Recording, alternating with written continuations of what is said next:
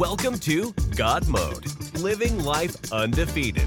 Join us each week as Pastor Chris delivers a message to encourage, challenge, and empower you to live life in God mode. All messages can be listened to at www.godmode.life. Let's join today's message.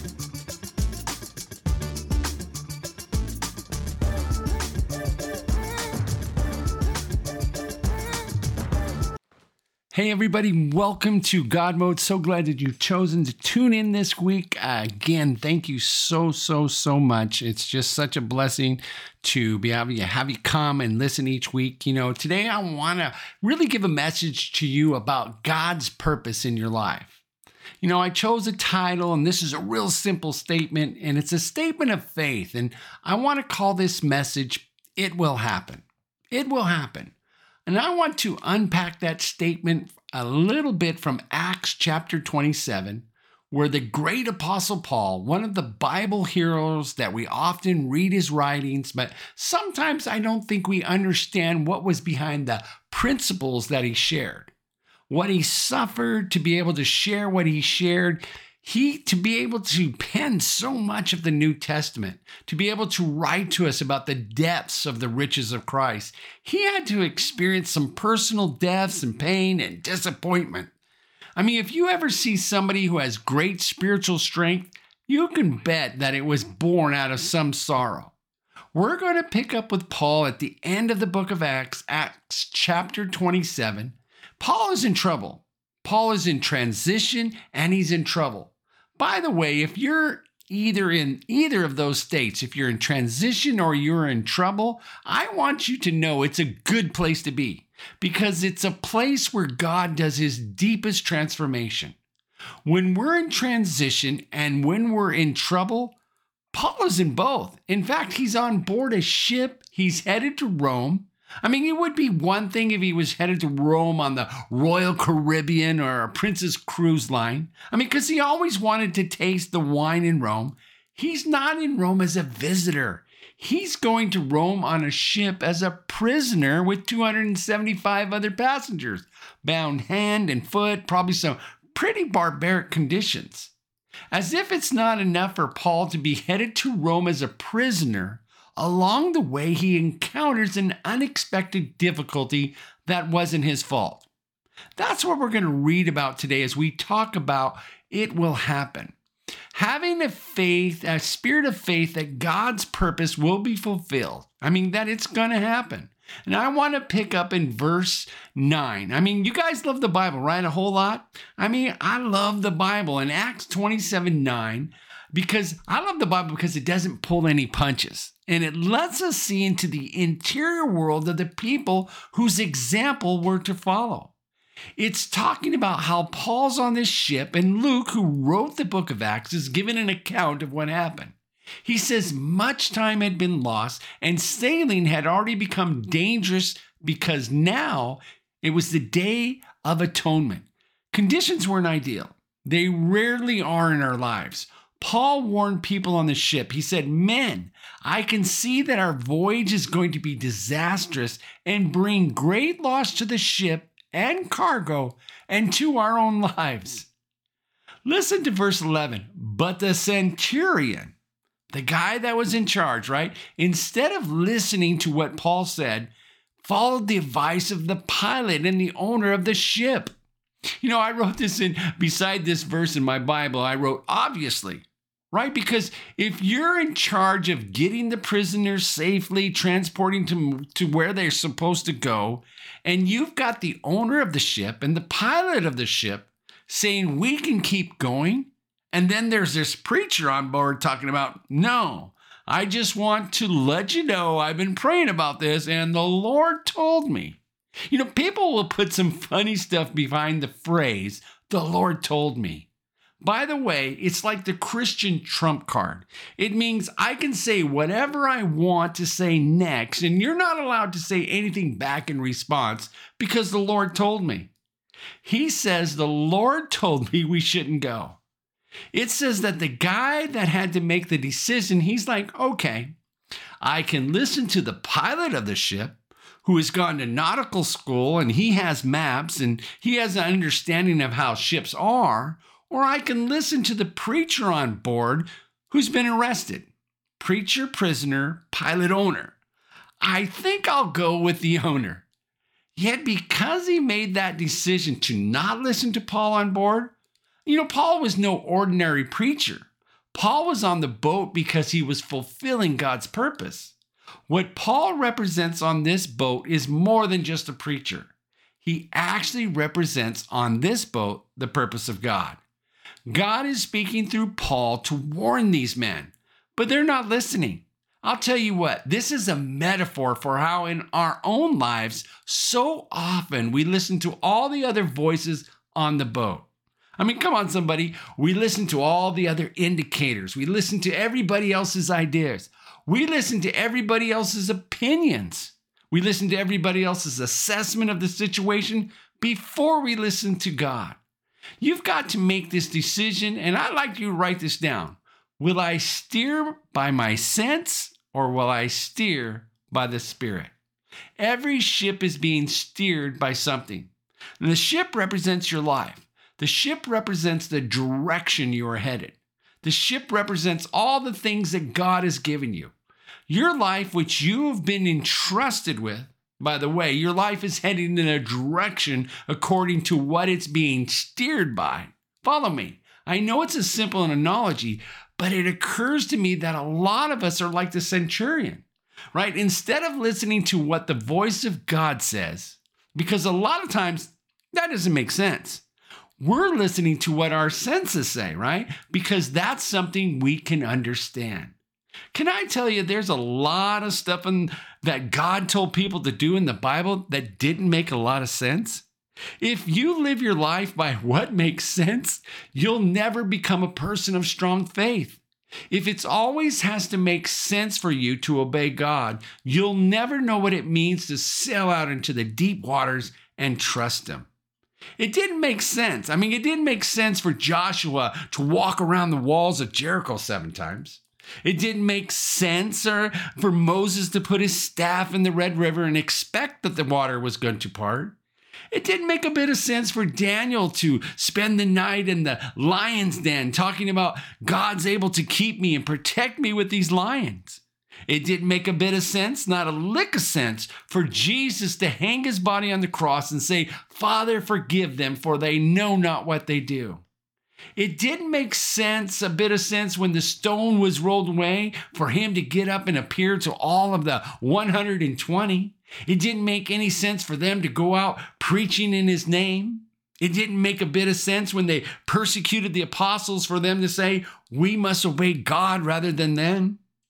Are you living your life by what makes sense? You'll never have faith. If you stop every time it doesn't make sense, this is going to cost me a little bit. People are going to think I'm weird. People aren't going to want to be around me. People are going to call me one of those kind of Christians. If you're always trying to make sense, you'll never walk in faith. We walk by faith, not by sight. I want you to think about those key areas of your life. Are you living according to your senses, what you can calculate, or are you living according to your sense of confidence in God's promise that He does the math, right? You know what I like to say outcome is God's responsibility, obedience is yours. You don't have to understand to obey, you don't have to know where it's going to end up to take the next step. In this passage, we see, we see some men who keep sailing when they should have stopped. Now, this is going to be a disaster because anytime that you ignore God's warning, the winds will be against you. You need to hear this. This is one situation where the sailors should have stopped because they went along and they caught a wind, and for a little while, it probably looked like it was going to be okay. In verse 13, it says, When a gentle south wind began to blow, they saw their opportunity. So they weighed the anchor and they sailed along the shore of Crete. Before very long, it doesn't say how long, but ignoring God's warnings and sailing into the wind, before long, an unspecified period of time, eventually, a wind of hurricane force I mean, what was first just a soft wind become this hurricane force called the Northeaster? I mean, it swept down from the island and the ship was caught in the storm and could not head into the wind. So they we gave weight into it, said they, and it says we were driven along. You know, I pictured this in my mind. You know that they had the wind at their backs, and sometimes when you ignore God's warnings, it feels like you're making progress. But even in the progress that you think you're making, you're ultimately leading you to disaster. For what is it for a man to gain the whole world if he loses his soul? What is it for you to make more money if you have to cut corners to do it? and you're not even going to like looking at yourself in the mirror. What good is it for you to amass material stuff and not be involved in the things that matter most to God? You're going with the wind, but the wind is against you when you ignore the warnings of God. I love this phrase. I mean, it describes so many of us driven along, driven along, just going along with the flow. I mean, they've completely lost it. He says, verse 16, as we passed the lee of a small island called Cauda, we were hardly able to make the lifeboat secure. So the men hoisted it aboard and they passed the ropes under the ship itself to hold it together because they were afraid they would run aground on the sandbars of Syrtis. They lowered the sea anchor and let the ship be. Let the ship be driven along. There's the phrase again. Say it out loud driven along. I wonder how many people are driven along today because you ignored the warnings of God. You know what's interesting? I could stop right here and mention some of the warnings you ignored, but I don't have to because that's what the Spirit of God does. He doesn't threaten you, no, He doesn't condemn you, but He calls to you with a gentle wind of a whisper saying, you need to pay more attention here. You need to put your heart back into this. You need to get back over there and do it like you used to do it. You've lost your passion. You've lost your intensity. You've lost your focus. You've lost your first love. Now I'm driven along. Now I've I've lost my hold. I've lost my anchor. And he says in verse 18, we took such a violent battering from the storm that the next day they began to throw the cargo overboard. I mean, it's getting bad now. It's getting bad. I know this is supposed to be an encouraging message, and I'm going to get there. But before I can get to the encouragement part, I need to describe with some accuracy what some people's lives look like right now. You're just throwing stuff off and you're trying this and you're trying that, caught up in the storm all up in the midst of trouble, all up in the midst of trials, all up in the midst of situations that many of them you created yourself. It says on the third day they threw the ship's track, tackle overboard with their own hands. And when, when neither sun nor stars appeared for many days, the storm continued raging. I mean, isn't that a terrible thing when the storm keeps raging? Come on, somebody. I mean, have you ever been in a storm that kept raging? I mean, he said finally gave up all hope of being saved. That's a profound statement of not only distress. Distress is one thing. That's when you're throwing the cargo overboard. That's when you're still doing something to try to save your life. That's when you're still trying to make a way. That's when you're still really trying to survive. He said eventually we went from distress to despair. That it's never going to be any different.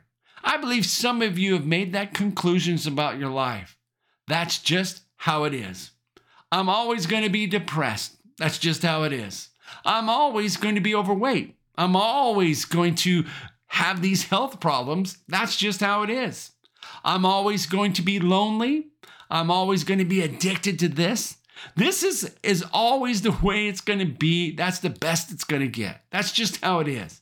I'm always going to be bitter. That's how it is. I'm always going to have a negative view of things. That's just how it is. You're just driven along and you've given up hope. He said, when neither sun nor stars appeared for many days, it said it got so dark out there. He said, as long as we could see something to guide by, we kept going, even though we were taking a beating, but we kept going. Eventually, we lost what we had been guided by. And when we lost our guiding light, we gave up our hope. Now I'm just drifting. I'm just drifting.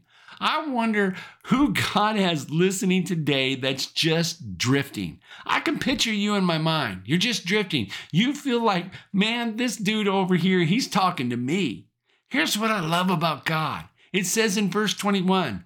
I mean, this is the message that I believe God is wants me to give to you. It said, after they had gone a long time without food, Paul stood up before them I want to kind of stand up in a sense, just like Paul today, and give you a word to all of you that are listening or who have been driven along. You've lost some time, you've lost some cargo, you might have lost some money, you might have lost some moments, you might have lost some people. You might have lost some peace, or you might have lost even some brain cells. I don't know what you've lost. You might have lost some things, but here's the word of the Lord says. Lean into this, guys. Paul stood up before them and said, Men, you should have taken my advice. I love that. Men, you should have taken my advice. You should have listened to me. Yay, God's saying, if you had have done this the way it was supposed to the first time around, it would have been a lot better. There's consequences. You should have listened to God the first time. But this is where it gets good. He says, you would have spared yourself damage and loss. But look at verse 22. But now. Come on, right where you're at, say, but now. I can't do anything about what happened back there. I can't do anything about the decisions I made when I was 16. I can't do anything about the decisions I made last week.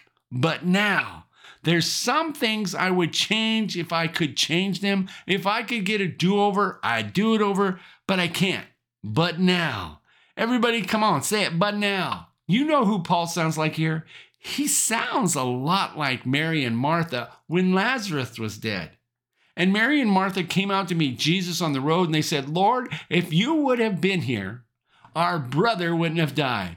But even now, we serve a right now God. I mean, we serve a now. Faith is a substance of things hoped for and the evidence of things not seen. I can't see the stars. I can't see the end. I can't see the dry gown. But now, Paul said, I forget what's behind me and I reach toward what's ahead. Ne- just but now. I could preach a whole series on that, but now. I mean, we're putting that, we're not, it really is the same. We're not putting this off anymore. We're not going to defer our obedience anymore. We're not going to drift along. What more day? But now, right now, right now is the time to do the right thing. Now, I urge you to keep up your courage because not one of you, I know it was your mistake, but not one of you will be lost. I mean, isn't that merciful? I mean, I always hear preachers say things like, "Well, God gets you in, get you in a situation, He'll get you out." And amen, right? What if He didn't get me in the situation? What if I got my own stupid self in the situation. He said, I'll still come looking for you. I'll still come get you out. I'll still come and snatch you. I'll still save you. I'll still give you another chance. I'll still call your name. I'll still love you. I'll still accept you. I'll still use you. He said, Not one of you will be lost. About this boat, it's not looking so good for the boat. Only the ship will be destroyed. Let me ask you a question is this good news or bad news? I guess it depends on what your priority is in in the situation. If what you care about the most is the boat, when the boat goes down, your hope goes with it. Paul says, Keep your courage, men, because not one of you will be lost. The ship, we can talk about that later. As for you, you know, see, sometimes our hope is too much in how we want God to do something. Follow me, follow me in us. Sometimes our hope, right? Sometimes our hope is in our plan for how we want to get to where we think God wants to take us. If your hope is in your plan, when your plan is interrupted, your faith fails. I thought I'd be further along by now. I thought I you would never leave me. I thought we were going to be with each other for till the end of life and I thought I was going to get into this university and I thought I was going to marry him and I thought I mean we can go on and on and we're so focused on how we thought that it was going to happen that we're missing the way that God wants to bring it about. That's what Paul is trying to get these men to see. He says, We're not going to get there in a boat, which I prefer, by the way. I like the boat, fan of the boat. I'm totally into the boat, but there's no hope left for the boat. In other words, some things are never going to be like they were again. You're not going to be able to rewind and do that part over. He said, Last night, an angel of, the, of God Verse 23 To whom I belong and whom I'm served stood beside me. I'm so glad for that phrase. He stood beside me. The Bible teaches that He goes before us, He goes behind us, but He also is beside us. I'm so glad He is omnidirectional God. He has a he's a really a 360 God. He's gone into my future and he's prepared it. He's gone into my past and he's redeemed it and He's right here beside me in this moment to comfort me and to give me courage. You've got to keep your courage up. Keep your courage up. Keep your courage up. The boat might be going down, but keep your courage up. Your bank account might be going down, but keep your courage up. Your grades, they may have gone down last semester, but keep your courage up. You can get your grades back. Keep your courage up. Sometimes the only thing that's in your control is your courage. Your conditions are not always in your control. You don't always get to decide what kind of skies you face. You don't always get to decide what kind of seas you sail on. You don't always get to decide whether, what the weather forecast is going to be. There are some things that are outside of your control, but your courage is in your control. It depends on what you're focused on. Some of us we've we've lost our courage and we've lost our confidence and we've lost our hope and joy. You want to know why? Because our hope was in the boat. When your hope was is was in your circumstances, so God says, sometimes I've got to I got to break your boat apart so I can teach you how to let your hope float to the surface without it. Now, I thought it would probably be cool to call this message Hope Floats because it was my wife's favorite movie. But I chose this way because he said, Do not be afraid. Look at this verse 24. He said, Do not be afraid, Paul. You must stand trial before Caesar, and God is graciously giving you of all who sail with you. Keep your courage, my sister. Keep your courage, single mom. Keep your courage, even though you didn't know you'd be divorced. Keep your courage. Even though you thought your industry is starting to shrink a little more each time, more than you projected, keep your courage. Even though your retirement account is, you know, keep your courage. Even if everything else goes down, keep your courage. He says it twice for emphasis. Keep your courage, keep your courage. For I have faith in God that it'll happen just as He told me. Not just like I thought, not just like I wished, not just like I thought when I was a little girl. It will happen. God's purpose in my life will be fulfilled. He hasn't left me. He's standing beside me. He still got me. We're we are never uh, we're never alive because of the boat to begin with, right? One time Jesus wanted to show his disciples that, so he went walking on the water. Wanted to show them, hey, I borrow your boat when I want to, but I don't need your boat because I created this stuff that you think you did, right? He's not subject to what he created. He can get on top of any circumstances and do anything. He doesn't need a boat to save you. I mean, tell somebody, tell somebody in your life because they need it. It will happen. It will, it will. He's going to do it. Nevertheless, verse 26 we must run aground on some island. You know what's amazing? It says in verse 41 that eventually the ship struck a sandbar and ran aground. When it wouldn't move, the stern was broken apart by the pounding of the surf. The soldiers planned to kill the prisoners to prevent any of them from swimming away and escaping. I mean, hey, thanks for saving our lives, Paul. Now we're going to kill you, right? I mean, the centurion wanted to spare Paul's life and keep them from carrying out their plan, and he ordered those who could swim to jump overboard first and get to land, and the rest were to get there on planks or other pieces of, of the ship. In this way, everyone reached safely. You know, are you worshiping the way you want God to do it?